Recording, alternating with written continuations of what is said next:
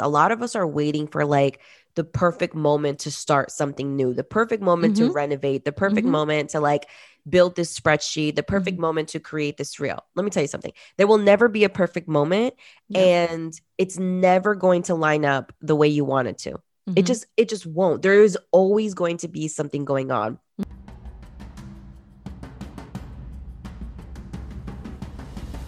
Welcome to Gladiatrix. I am woman, and hear me roar. I'm your host, Malini Sarma. Every week, I will be speaking with women from all over the world who will be sharing their journeys, their stories about overcoming their fears and achieving great things that they thought they never could. So if you don't want to miss a story, make sure you subscribe. Thank you, thank you, thank you to the amazing, beautiful, badass women who have been guests on this show. I had a mission to travel to every country in the world, but since that didn't work out, my new mission is to speak to at least one woman from every country in the world. There are 193 countries, and I still have at least 181 to go. If you know of somebody who has an amazing story to tell, let me know. I'm all ears. And if you want to know which countries have already been featured, check it out on the world map on my website at M A L I N I S A R M A dot com, malinisarma.com. That is M A L I N I S A R M A dot com. Today, we are speaking with Corina F. Daves. Corina is a podcast host of One Day at a Time and is also a life coach. She was born in Peru but grew up in the United States. In this episode, she speaks of growing up with the immigrant mentality, learning to create boundaries respectfully, and learning to advocate for yourself. This is her story. Hey, Corina, thank you so much for being on my podcast. I'm really excited for the world to hear your story. Thank you so much for having me. I'm so excited to be here. Oh, it's awesome.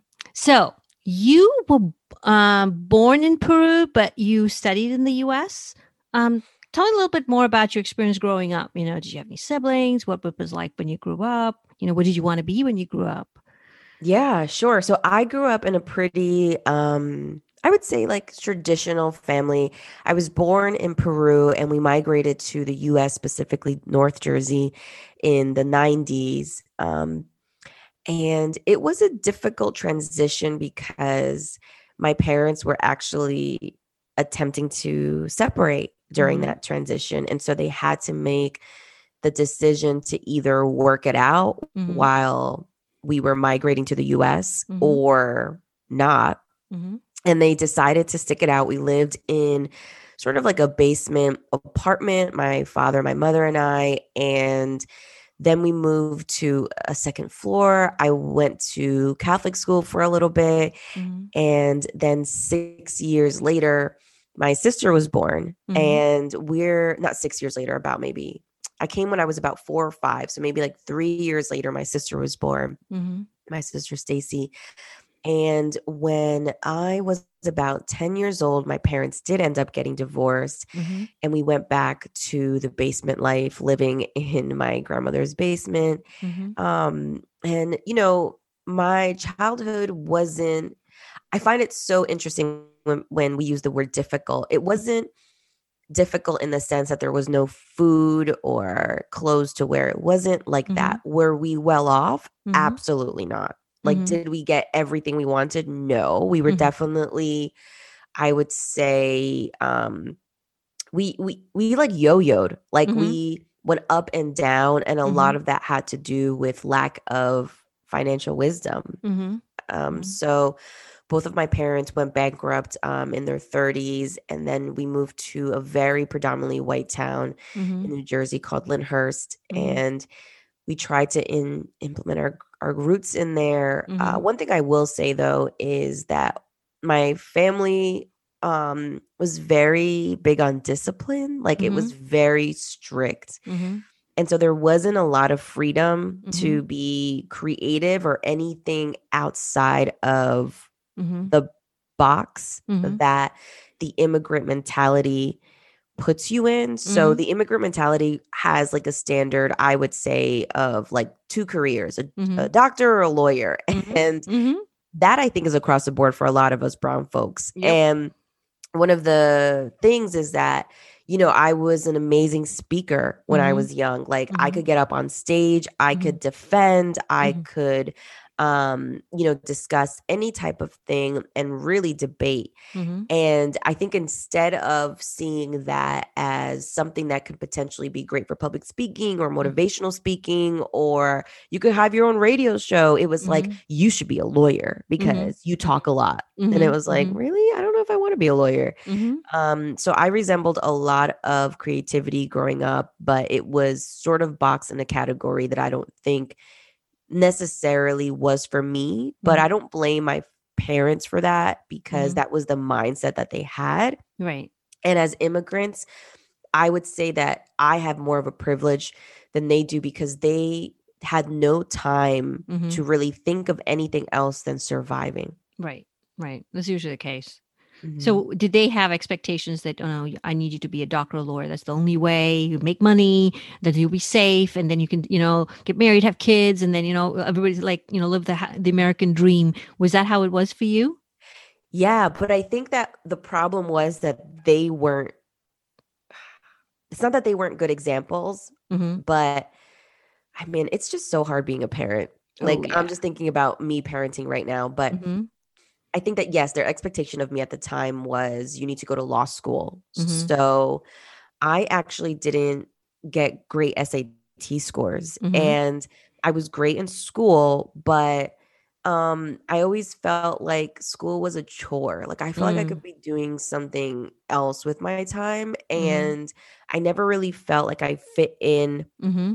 socially with people. Mm-hmm. So, or felt, I never felt like I fit in with enough people socially. And I never felt like I was ha- having these thriving conversations in high Mhm. school because my time was so like rigid. Like my, Mhm. my parent, my mom who was raising us at the time, she was very much like, you wake up at a certain time, you do this, you take your sister, you go to school, you learn, you come home, you take out the meat, you make the rice, I come home, I cook, we eat dinner, we ask each other about our day.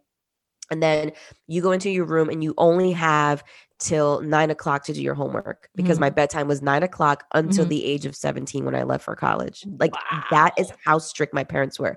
And then hitting. no, and then and then to throw in the whole thing about like extracurricular activities, like Mm-hmm. I was asked to be an FBLA, Future Business, uh, what was it? Future Business Leaders of America. Mm-hmm. Um, I wanted to be in the drama club. I, I played soccer. I played track. So when I was playing those sports, mm-hmm. I would come home like seven o'clock at night after a game. Mm-hmm.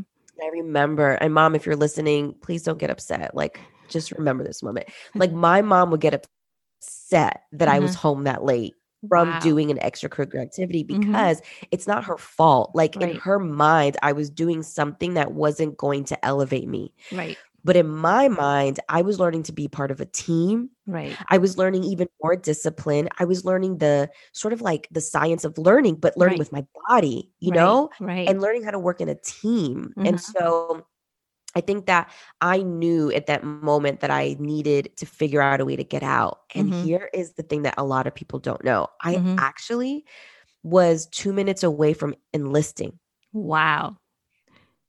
Because I wanted to get out so bad. Uh-huh. I wanted my freedom so bad. And I Mhm. got into like Seton Hall. I don't even remember what other colleges I got into. But one day my mom comes home and she's like, Oh, well, my coworker, her daughter got into Rutgers. You should apply to that school. And I had no idea about Rutgers. Mhm. I apply and I hit this little button that says EOF, which stands for Education Opportunity Fund, uh, specifically for low income first generation students. And it's like Mhm. all you need to do is a summer program Mhm. We will help you with Mm-hmm. college. And I was like, click. Uh-huh.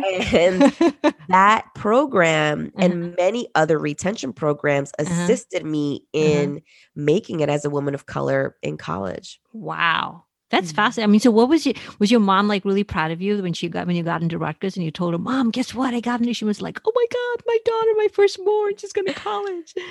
Yeah. And again, mom, if you're listening, just please try to remember this moment. Know how much I love you. Um, they were temporary. Like I Mhm. think, you know, I try my best to function out of joy and not Mhm. happiness because happiness is like from happenings, you know? Mhm, And so mhm. I feel like I feel like we didn't spend a lot of time celebrating that fact. I felt like Mhm. as a teenager and as a college student, I would do something really good Mhm. and it was only for a little bit before the next question Next was like, thing, so what's right. next? right. You know? Mhm. And I felt like it wasn't that I didn't feel supported. I just I knew that my push to do something was not a hundred percent by me. And right. if I could just share a quick story, my five year old who's gonna be 55 soon, he's so beyond his years. Mhm. He um logged out of his Zoom class and like missed half of his Zoom uh Mhm. two days ago. And so he we were talking to him and he started crying Mhm. and he's like, I'm so sorry, mommy and daddy. Like, I'm gonna do better so I can make you happy. And so Mhm. right then I stopped the thought and I was like, wait, wait, wait, wait, wait, wait. Mhm. Hold on, hold on. Let's clear back. None of this is meant to make either one of us happy. Right. Right. Let's stop that right now because that's how I grew up. I grew up doing everything Mm. For my mom. Like Yep. if you ever if you asked me who my hero was, it was my mom. If you Mm. asked me why I was staying up at night studying, it was for my mom so she Right. wouldn't kick my ass. Like it was everything was for her. Right. You wanted her to be proud of you. It's like I'm Yes. so proud of you. Know? It was like I glorified that. yeah. Yeah. and I glorified the wrong thing. And I Mhm. spent so many years. We're talking like I probably spent probably 20 years in that. Like it was a really thing to break out of. Mhm. And so in that moment, I said, TJ, this is for you. Mhm. We want you to stay in your Zoom class for you, Mhm. not to make me and him proud. And then I realized that I should probably stop telling him I'm disappointed Right. because that's what he's interpreting it as. Right. He's li- he's hearing it as I'm disappointed in you when all you're saying is like it's okay. Yes. Yeah. No, I totally I think that's a very common immigrant mentality too because I think a lot of us are like we just want the, my parents to be proud of me. I just want them to say yes, you know. So I totally I totally get um get that. But then like you said your mom was your biggest hero, but at some point after you became an adult you decided to kind of create the boundary and you know draw those lines. So Yeah. what Rebel. how did that how did that happen or how did that start or did it just kind of like did something big happen it's like oh my god i can't deal with this anymore or was it like uh a, you know a gradual just watching and learning and saying okay you know what i'm seeing that by doing this this is causing me anxiety i need to do something So I think what started happening is um, when you grow up, you start seeing your parents in a different light. mm-hmm So I think as children, even as teenagers, you see your parents as like they just can't do anything wrong, and Mhm. everything they do Mhm. is like completely the right way to live, and you Mhm. agree with them. And it sort of like becomes your values too, right? Like Mhm. values that you now take with you. And so one of the really positive values about my family was like just being a really hard worker. mm-hmm But one of the negative values was never really talking about what was going on inside and just Mhm. pushing through. mm-hmm And so um, I spoke to somebody, her name's uh, Natalie, who came on my podcast uh, two weeks ago. And she's like, you know, a lot of us glorify the hustle mentality, yeah the work hard mentality, but we don't glorify the self care. right And I think that I started to watch my family unravel in a way where I realized that nobody takes care of themselves. mm-hmm. Everybody's getting divorced. Nobody's really happy. Mm-hmm. Um and we're still like getting together and Mhm. pretending that nothing Nothing's is going wrong. on. right right right And so I decided in that moment to I, you know, I had two decisions. I could either like have come into my family and been like, all of you guys suck. You need to change your ways. But I didn't do that. I was Mhm. very graceful and I knew that I was still learning and I was trying to become somebody better because Mhm. The other thing is that I have a lot of family members that are very manipulative Mhm. and extremely good liars. And Mhm. so I started to see that myself Mhm. began to having this like not telling the full truth nature um Mhm. very much like in gossipy type of Mhm. mentalities very Mhm. i i started to realize my own manipulative ways and i was like wow like i this i think it has to stop um and i'm very faith driven and a lot of um people who follow me know that i am Mhm. but in a very like you you can feel my faith through my personality Mhm. but i'm never going to be like hey i'm karina do you know Mhm. you're going to heaven like that will never be um because that's like a judgment thing and i would never judge anybody Uh-huh. um and so to answer your question i very it was very slow these boundaries weren't set in quickly they were Mhm. very slow and Mm. a lot of it started with my faith and then it moved to nutrition Mhm. um then it went to my marriage then it went Mhm. to my kids and so it was a slow process Mhm. and we i got a lot of resistance for it and i still do Mm-hmm. but but a lot of things have changed in my family too Mm. So, are- do they look up to you like as a role model? It's like, wow, look at Karina. I mean, you know, she does. She doesn't follow the like the. Oh, she's not like real Peruvian. She's like so Americanized. I mean, do they say stuff like that? Um i don't know like i would say i can't speak for everybody but i know my mom and i have had these really positive conversations and she sent she has sent me like really long text messages thanking Mhm. me that like that she feels like the reason for her for God allowing her to birth a daughter like me is Mhm. that so later on in life I could teach her some things. And Mhm. I think for me, like I always tell my mom, like you did an amazing job. And Mhm. I know that you did it because you did you did it with everything you knew. Mhm. Like my mom met her father once. Mhm. Sh- My grandmother slept with a married man. Mhm. And so unfortunately my mom couldn't have that relationship. Mhm. And so, you know, I said, you know, you did what you could with what you knew Right. and God led the rest of the way. So don't don't beat yourself up. Mhm. So understand that what I'm saying what I'm saying things like we need boundaries, I'm Mm. not saying you're a bad mom. And I think a lot of us, Mhm. whether it's that sentence or something else, we Mhm. interpret what people are saying to us very personal. So if my husband's like, you know, you should probably not eat so Mhm. much sugar, he's not saying you look fat. He's literally just saying like you should Don't eat probably sugar. Yeah, stop eating sugar. So when I say to my mom, "Mom, I think you probably need to talk to somebody about what's going on because you have very high levels of anxiety." Mhm. She initially took that as I'm a horrible mom. And I was like, "No, no, Mhm. no. I'm actually trying to help you Mhm. because I've gone to therapy, I've gone to marriage therapy, and it's just opened up so many doors for me. And thankfully, my mom has been going to therapy for the last two months, and it Mhm. has been life changing. So I love you, mom. See, I was getting to the good part. That's really cool. Um, so now you're married. You have a son. You also have um, you. You're also a stepmom. You work a Mhm. nine to five. You know, you're starting your own coaching business, girl. You got your hands full. So how do you keep yourself focused and motivated and not get sucked into all the drama? I don't.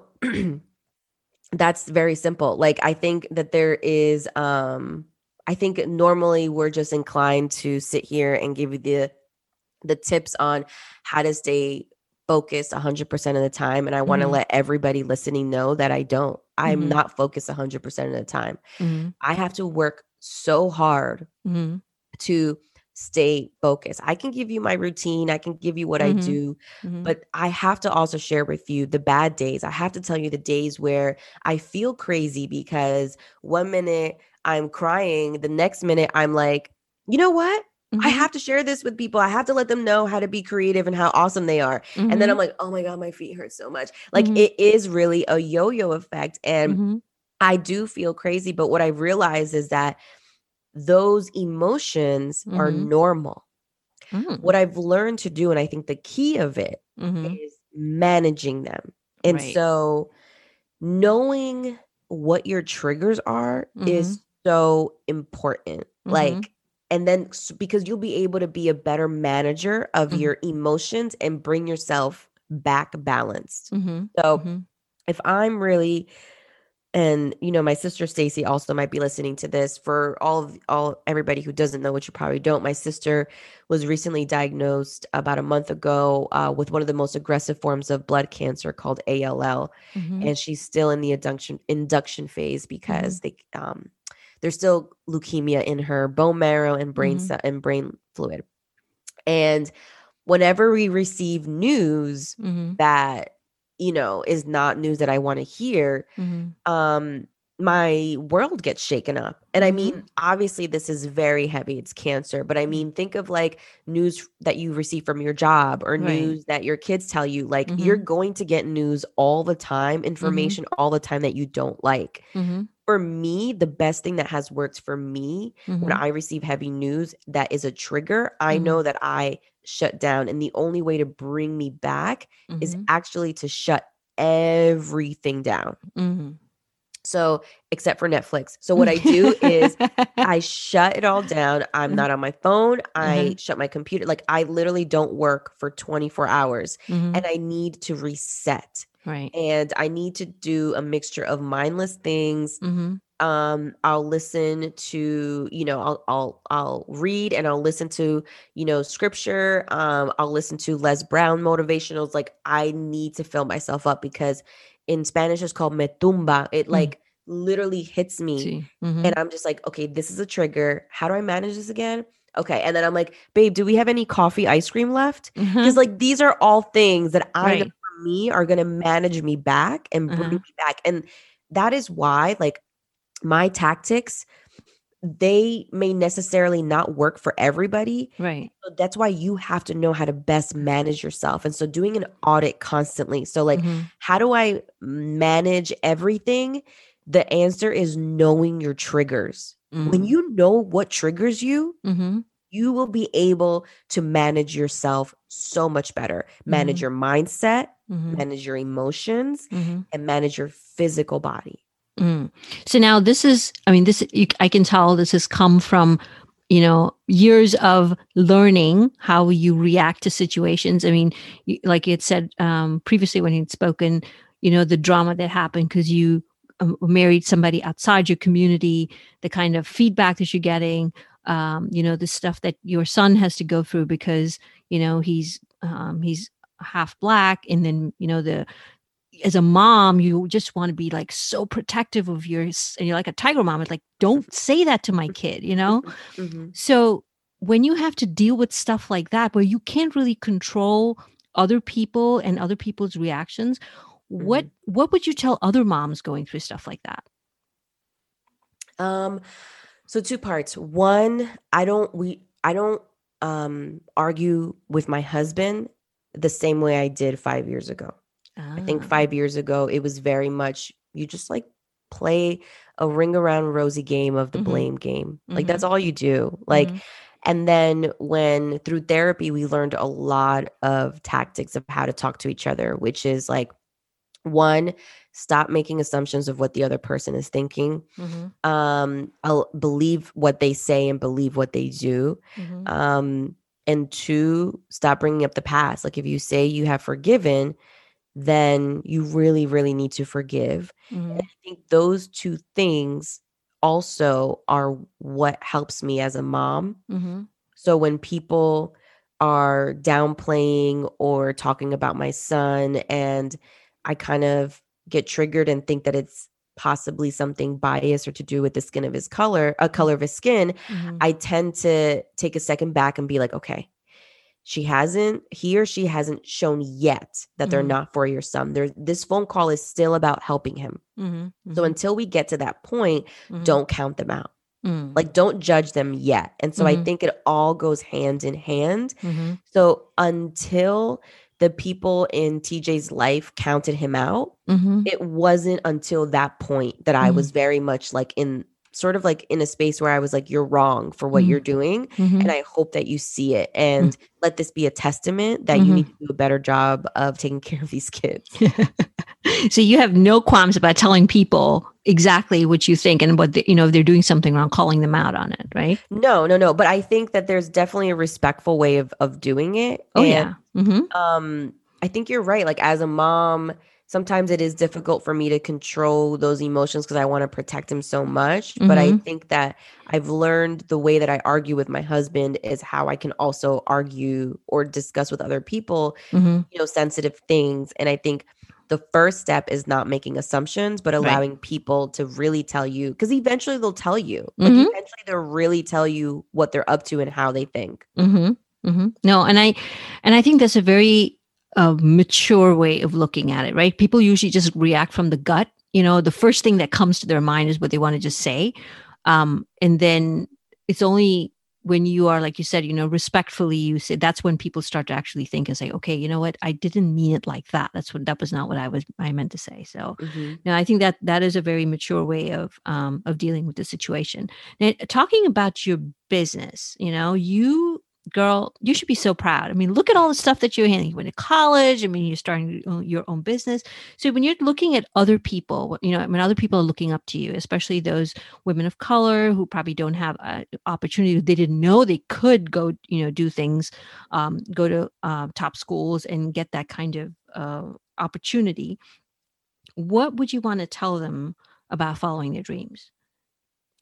What I told myself before I got married, which Mhm. was Karina, never lose yourself. Mm, and i think it's it's guided me in so many ways because it's always come up i like i literally ask myself this all the time have you Mhm. lost yourself are you still here mhm. i think i asked myself this morning and listen this is being pretty raw like i woke up and i started talking to god and i was like god am i still here like am i still here am i still real because i want to make sure that i'm being the most authentic person Mhm. eh, for me like Mhm. i can't be a really great mom i can't be a really great wife friend sister coach if Mhm. i'm not being me and i can't be me if Mhm. i'm always being with you Mhm. like i can't be me if Mhm. i'm always being with you and that is so deep for me because if i'm spending so much time pouring into you Mhm. what about me Mhm.